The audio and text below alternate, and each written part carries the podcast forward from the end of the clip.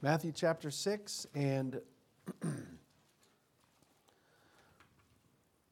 we're going to highlight a few verses here. Verse 2.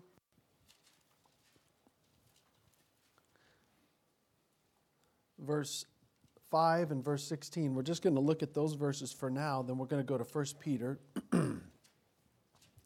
Matthew 6, verse 2.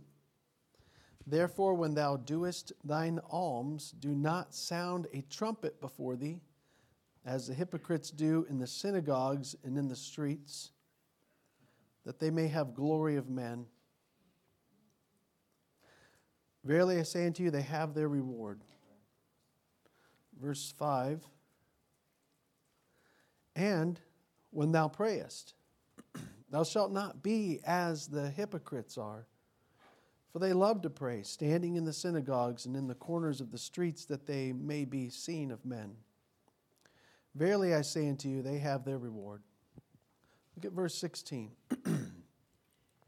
Moreover, when you fast, be not as the hypocrites of a sad countenance, for they disfigure their faces that they may appear unto men to fast. Verily I say unto you, they have their reward. Look in Matthew chapter 23.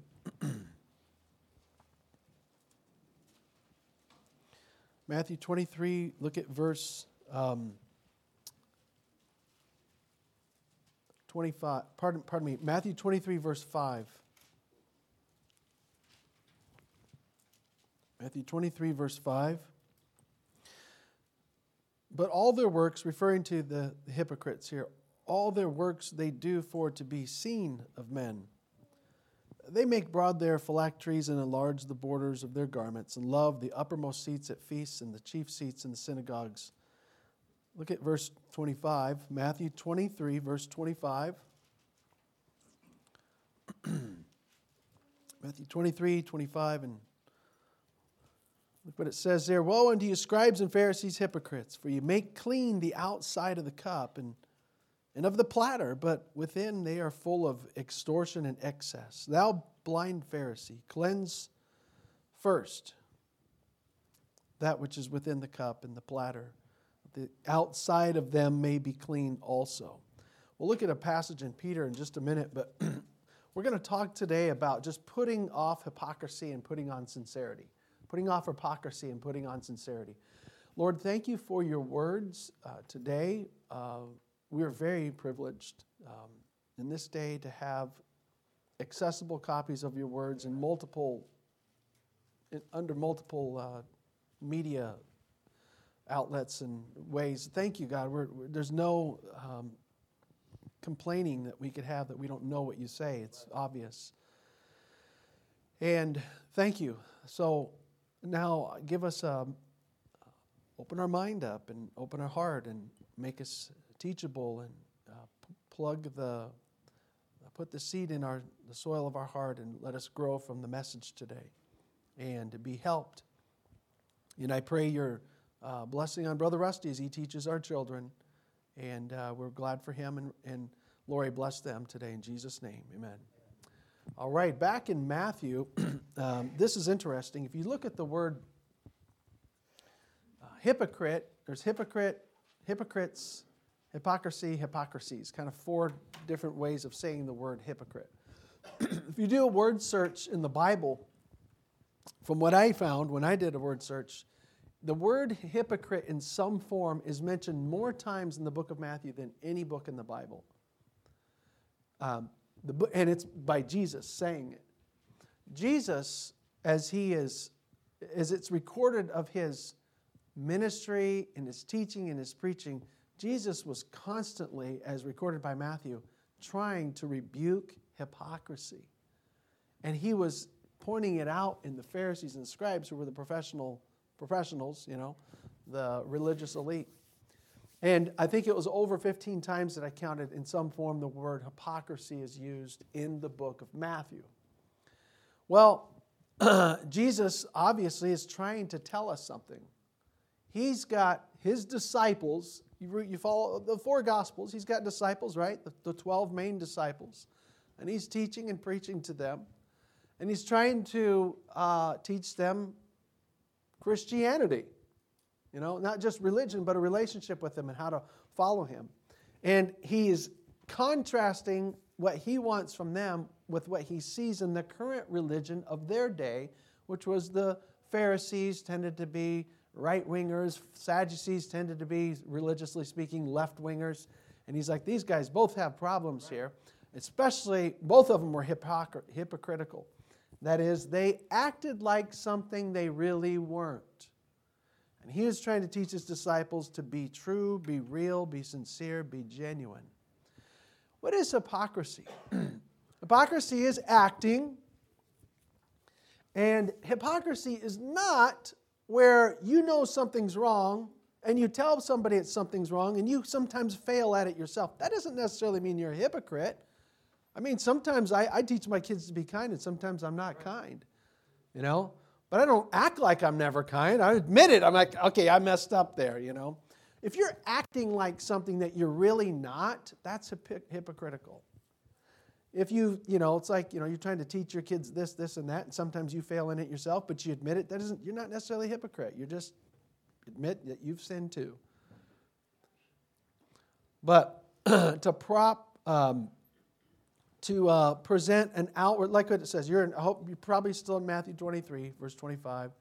Woe to you, scribes and Pharisees, hypocrites! You make clean the outside of the cup and the platter, but within are full of extortion and excess. So that's a definition of hypocrites. They, they have this, the, the window dressing, and the things look good on the outside, something else is different inside. And so Jesus mentioned it so many times that we got to fight against it. We got to fight against it. You know, I. um, does anybody collect coins? Collect? I have a few. I don't collect them. I actually had to sell some. I'm like, I could use some money here. you know, uh, some. I think my kids have a few coins. I think maybe, you know, maybe even Gideon still has a few. He moved out. I need to tell him, hey man, you got some silver here. Um, and maybe I don't know. My my grandpa Morgan used to give me a, uh, about every year. He'd give me a silver troy ounce of silver. You know, and uh, one year he gave us a tenth of gold. Right, that was nice. That was worth a lot. And uh, we had to sell that though. we needed the money. There's been times, hey, you know, I'm not waiting for some kind of, you know, zombie apocalypse to say, see, I'm glad I saved all this gold. Now what am I going to do with it, you know? but anyways, I, um, so, you know, you collect, people like coins, and, and, and but you notice what it says on the coin 99.999% pure, whatever, silver, gold, the troy ounce. We like pure things. You know, uh, you know, when, the, when, somebody finds, I, I, I, don't know a lot about this, but if somebody finds silver, whatever, they, it's nice, but they want to purify it, make it pure. Apparently with gold. I don't know what that's like finding gold, but I'm, they, they want to, you know, they refine it. They want it pure. They refine it several times so that it, all the dross is out and whatever the impurities of it that was mingled in it when it was found in nature get out towards pure gold, pure silver, and we put a premium on that which is absolutely pure, right? You want, does anybody want some milk that's kind of tainted, you know? Anybody want water that, you know, you have water, it's a little bit tainted, smells funny? I mean, you ever get an old bottle, you know? I, sometimes I, I clean out my van, I open one of them, oh, there's a water bottle, good, I was thirsty. I go like this, I go, oh, man, that stinks. The last person to drink out of that was one of my kids who didn't brush their teeth the three days beforehand. Took one drink, capped it, and I picked it up a week later and like, oh, that's not, or maybe it was mine. you know, but you know that's like, man, you, we like, don't we like pure things? We like that. We're like, yes, something pure, something clean. We value that. Um, it's pure things, things that are pure in by way of eat, eating, drinking, clothing are attractive. Pure things are attractive. I, yeah, I, I don't want something that's not. And, and I'm just saying that I'm speaking now to Christianity. Christianity, um, unfeigned Christianity, if we wanted to make it attractive, that's not our goal. But if we wanted to make it attractive, unfeigned Christianity is, would be attractive. Hypocritical Christianity we know is not attractive. What's the one criticism people say? Ah, oh, Christians are a bunch of hypocrites. Blah, blah, blah, blah. You know, people say that. And it's usually because maybe they've seen one or two people that were a professing Christian that was probably close to them or a relative, and they were living a double life, and it made them go, I don't want that. Now, that's not fair for Christianity because the, this really happened, and a resurrection really happened, and the Bible's still really true. Okay? The people that try to live it fail. So that's not always fair to let us failing hypocrites, uh, you know, this is still true. All right, so, but, but what happens? People, I don't want any part of that. so it, it, destroys the curb appeal for them of Christianity. They don't even want to look into the cross and the resurrection. Um, so, so, or somebody sees some big name preacher, some famous celebrity preacher, and all of a sudden, man, that guy's a womanizer or whatever. Like, that, that's what it's about, and they throw it all out. And uh, hypocrisy is disgusting and it doesn't do Christianity any good. I do want to do everything I can to make an appeal for people to consider the claims of Christ, and hypocrisy would get in the way of that for all of us. But pure things are attractive. I, I remember, um, uh, you know, look, we all have, a, we can all have a tendency to, to to fail or to be a hypocrite, and sometimes we just need God to show us if we are. And Jesus certainly did that here in the Gospels. Look back in Matthew 6. he just says, Be not. Um, now, Jesus had three areas in his day that he picked out. he had three areas of uh, hypocrisy, at least in chapter 6, that he identifies. Matthew 6, verse 1 Take heed that you do not your alms before men. Alms were not tithe, alms were just charitable giving. And Jesus says, okay, guys, your charitable giving, don't do it in a way where it's like you're advertising it before men. That's what the hypocrites do. They want people to see that they're giving a big donation to the poor. Jesus says, Be not as the hypocrites are in the area of almsgiving. And then he says in verse 5, he takes several verses to talk about prayer. He says, Be not like the hypocrites, the actors, in regards to the practice of prayer. He says, Look what it says, verse 5. When thou prayest, thou shalt not be as the hypocrites are. Don't be like the actors. They love to stand praying in the synagogues to be seen of men, etc. Don't be the one where it's like the only time you really pray is when people are looking. So Jesus talked about don't be a hypocrite in regards to your in regards to praying, and then in fa- regards to fasting, verse 16. Moreover, when thou fast, when ye fast, be not as the hypocrites of sad countenance. They disfigure their faces that they may appear unto men to fast. So it's not like these are the only areas almsgiving, prayer, and fasting. But Jesus saw those areas standing, hey guys, don't be like them where you're, you're pretending. Um, I remember, I, this is funny.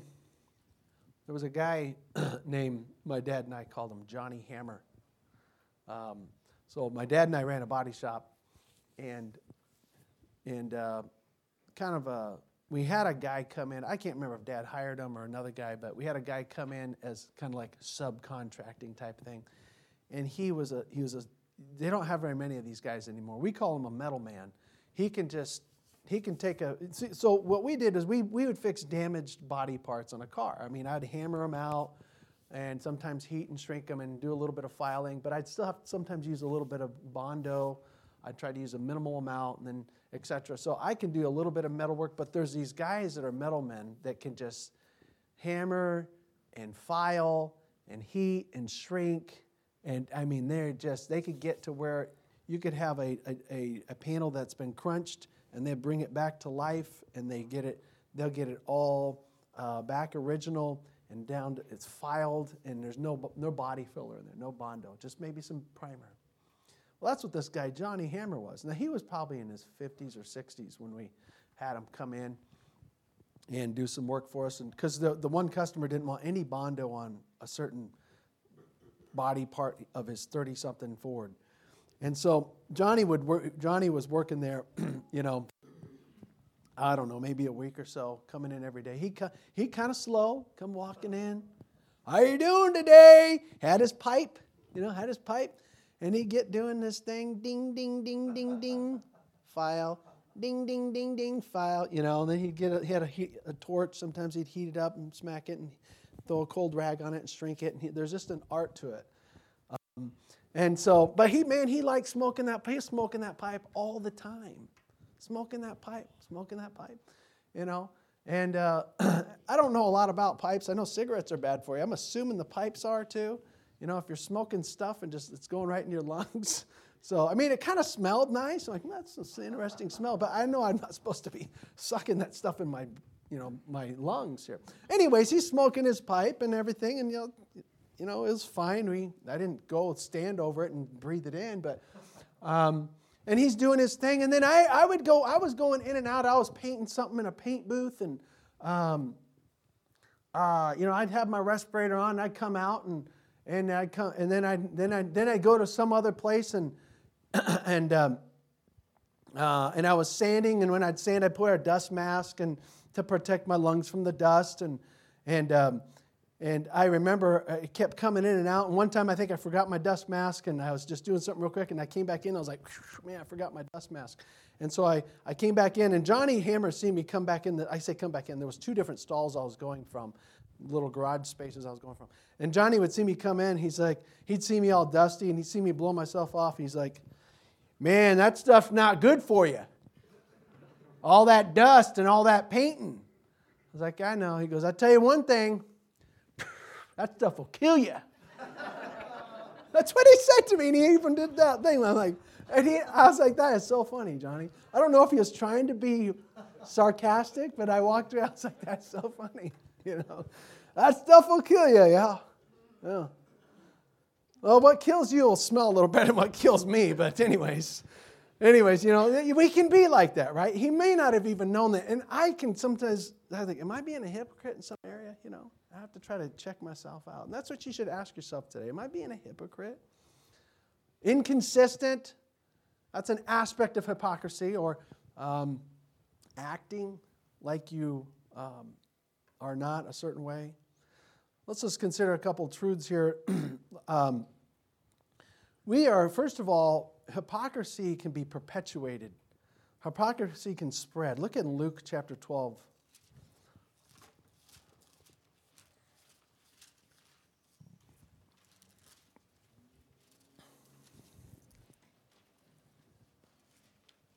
Luke chapter 12, verse 1 just we're going to consider a few truths about hypocrisy with the goal of just saying, I'm going to shove that out of my life. Luke 12, verse 1, it says, In the meantime, when, when there were gathered together an innumerable multitude of people, insomuch that they trode one upon another, he began to say unto, unto his disciples, first of all, Beware of the leaven of the Pharisees, which is hypocrisy. Beware of the leaven of the Pharisees, which is hypocrisy. Leaven is something that's a, like a bacteria or a fungus. I can't remember which one it's technically classified as. But let's just say it's a, a bacteria. And um, you get it in clean dough, pure dough. You get a little bit in there and it spreads. You know, you want to keep your, if, if you don't want to leaven your bread, if you don't want puffy bread, keep the, you know, the fungus, the leaven, the, away from it. Um, but Jesus says for the disciples, He said, Listen, beware the Pharisees and Sadducees. Beware of their leaven, their bacteria. You know what their bacteria is? Hypocrisy. If you're hanging, in other words, this hypocrisy is like a package of leaven. Okay? You hang around people that are like hypocrites all the time, you're going to develop a hypocritical Christian lifestyle.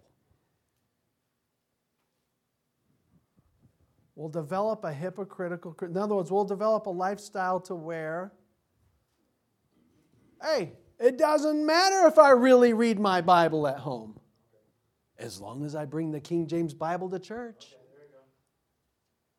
I bring a King James Bible to church. Do I read it in the week? It doesn't matter. I bring one to church. I'm a Baptist, brother. Or a good hypocrite Baptist, too. To where it doesn't matter if I really pray on my own. I pray at church. That's what people see. Do I pray up? That doesn't matter. Doesn't matter if I really Um, I really appreciate good music. You know, it doesn't matter if I listen to really bad, filthy music on my own, as long as I say amen to the hymns and stuff like that here at church. That, that, that hey, we got that. We're keeping that propped up. It doesn't matter if I'm kind to people in my personal life and, and I'm, a, um, I'm a patient Christian. It doesn't matter if I'm like that in my home or my workplace, as long as I am at church. Well, that's hypocrisy. We can get to where it's like, hey, I keep the stage life propped up pretty good. Doesn't matter what's behind the stage. I've told you before when I worked at a camp in, in Flagstaff, we had this thing called Little West Branch. It was like a stage, it was like a Western stage. And there was a little, kind of little seats out there. And um, it was an outside thing, and kids would come, and we would do skits for the kids and the teens and the families that would come for different weeks of camp, and we'd do fun stuff. and the stage looked pretty neat. You know, it kind of had like a, thing I think that looked like a jail, and a thing that looked like a store, and something else that looked like maybe a hotel and a restaurant. And it was just like a nice little stage in the back, kind of the, um, you know, the stand-up thing that you know it's a pretend storefront. And that was pretty neat. We, they kept it up. They kept up, you know, the look of it and painted the, the words on it, and they kept it up well. But I remember when I'd go in the back, because sometimes I'd, I would be in a few of the skits. When you go in the back, it's like, man, it was a mess back there. It was like cobwebs, and there's like uh, all kinds of uh, pine needles and things, and it was kind of broken. It was just looked like a mess back there. And after a while, after a while, I realized during that summer, like it didn't matter if it was messy back here. It didn't matter, as long as it looked good on the stage. We got through that summer. It was good. All the kids happy. It was happy. They didn't know. It didn't matter if it was all dilapidated.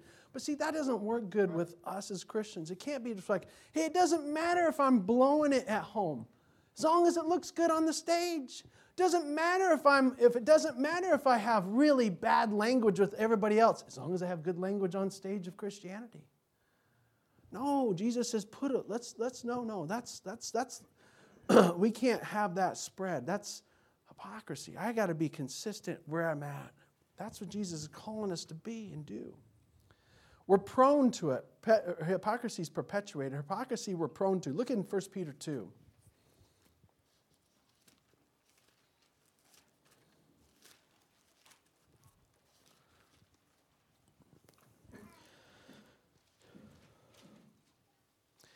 Before we get into 1 Peter 2, he describes a pure word that purifies the soul, that is the Word of God. And now he describes that we should have a pure Christianity. 1 Peter 2, verse 1 Wherefore, laying aside all malice and all guile and hypocrisies and envies and all evil speakings, as newborn babes desire the sincere milk of the Word, that you may grow thereby, if so be that ye have tasted that the Lord is gracious. Notice verse 2. I'm sorry, I'm sorry, verse 1 of chapter 2. He says, lay aside hypocrisies. That's interesting. So, the idea whenever you read a, a, an epistle to a church or epistle to Christians, you're reading it, and the, the author is saying, hey, Christians, put this aside. Put lying aside. Put uh, anger away. Put away wrath. Put away hypocrisies. And this shows up in Peter's epistles and Paul's put these things away. The implication is that I'm tend, I tend to do that. If he's telling a group of Christians to, uh, wherefore putting away lying, speak every man the truth as his neighbor, or put away, um, you know, wrath, or be angry and sin not, the implication is I have a tendency to do that, even though I'm a Christian. I have a tendency to be a hypocrite, even though I'm a Christian. I can have a tendency to be, um, to lie, even though I'm a Christian. Paul and Peter says, Let's put that off now. We're Christians. We, so we're prone to this. and I got to say, that's not what I'm supposed to do. I need to put it away and desire the pure milk of the Word that I can grow up there by God's Word, having my eyes and ears, my eyes and ears, my mind and heart in it will help purge me of that leaven. What else? Sometimes, um, well, this is the thing. He says, put it off. It needs to be put off, put away. How many of us have any old decorations still up in our house? Just let's, come on, let's confess. Anybody have old decorations still up? I mean, I told you one time my wife and I visited this lady. It, does, does Stefan, seriously, were you pointing him out? No? Okay. I wanted to pick on somebody. Come on. I remember my wife and I visited this lady one time, and she actually used to go to the church, but we visited her, and it was like in July.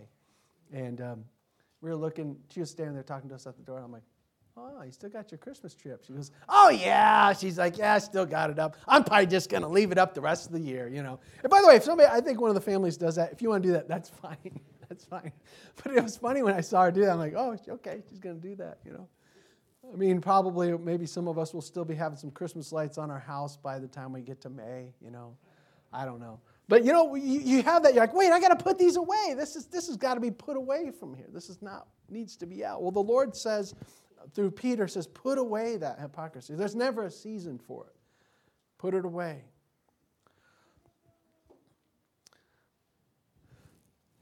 And then practice sincerity. Look in Philippians. This is what we need to do as far as this whole subject goes. Is practice sincerity. Philippians chapter 1 9 and 10. Philippians 1 9 and 10.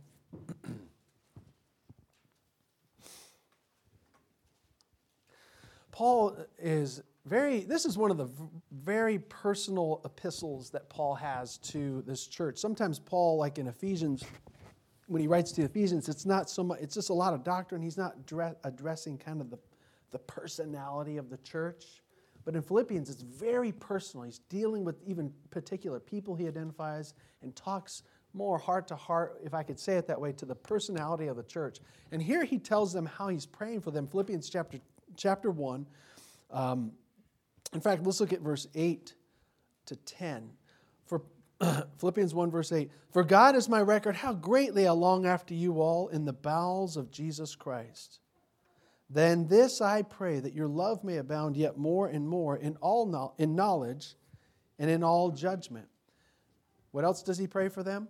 That ye may approve things that are excellent, that ye may be sincere and without offense till the day of Christ, being filled with the fruits of righteousness, which are by Jesus Christ unto the glory and praise of God.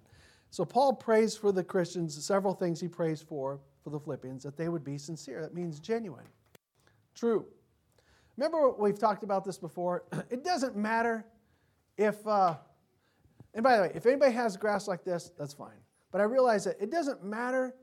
Sometimes people think if, if I have real grass, as long as it looks like I got real grass, right? Doesn't matter if these flowers are real, as long as it looks like they're real. And I'm against some of those things, that's fine. But sometimes we carry over that mentality again into our Christian life.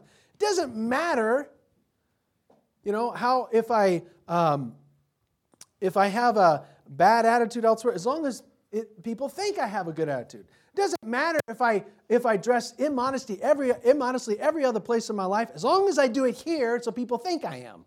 You know, we get like that, and that's hypocrisy.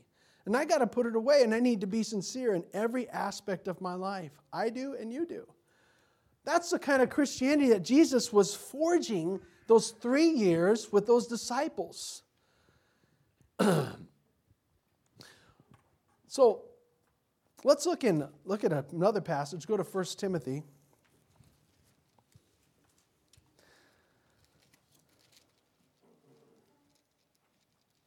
I'm sorry, let's, it's Second Timothy. I'm looking for this statement in the, there it is, Second Timothy.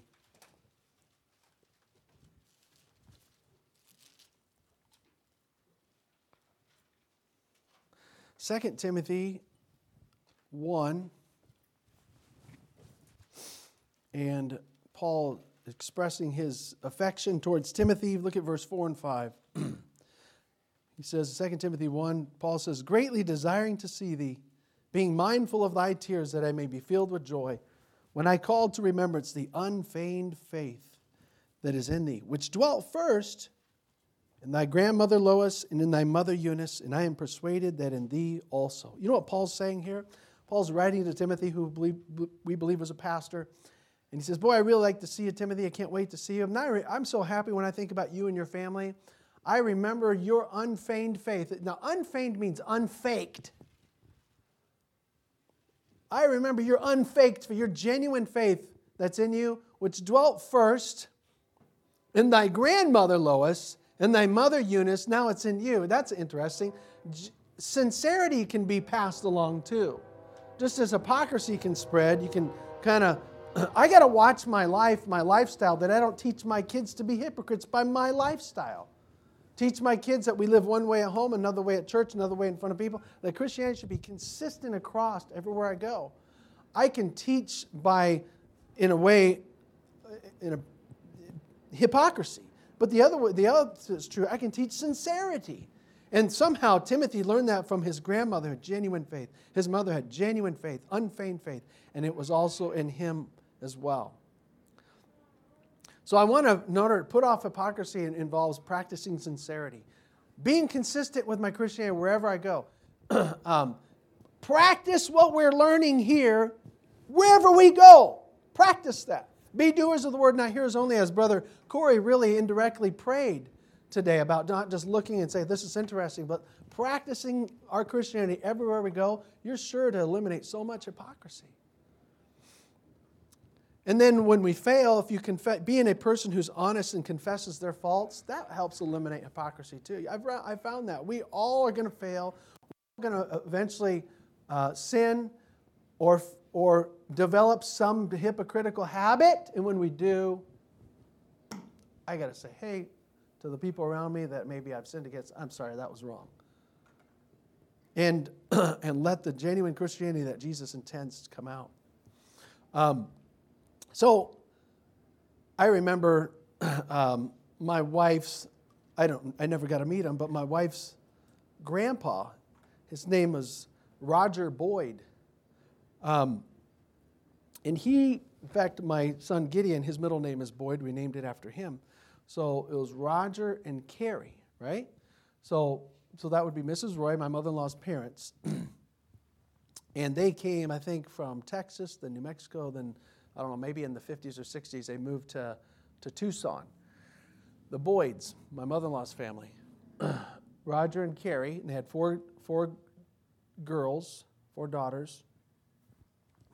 And Roger was at, some of you might know, New Testament Baptist Church in Tucson. Um, Dr. J.C. Joyner started that church years ago, and um, he actually just passed away, I think, a year or so ago, after over 50 years of pastoring. But but New Testament Baptist Church in Tucson was started in the early years. My wife's grandparents began attending there. And um, they began attending, and I think the, the, there was a conversation that went along the lines of this when they started attending. Um, Pastor Joyner visited with Roger and Carrie, and, and he said something to the effect of, you know, yeah, Pastor Joyner, we like the church. We just don't see a lot of young people here, and we'd like to kind of get a place where there's some maybe a youth group and some young people. And uh, and he said, well, why don't we start with you guys? Okay. You know, why don't we start with your family? And he's like, oh, that's a pretty good idea. And so they did. They stayed, and my mother-in-law and I think some of her sisters were in the youth group, and I think maybe her older sister was already older, and they helped kind of help get that church going. And Roger Boyd my wife's grandpa became, if I remember right, a deacon. and, um, and I believe it was at this church also. He was teaching Sunday school. and this is what my father in law told me.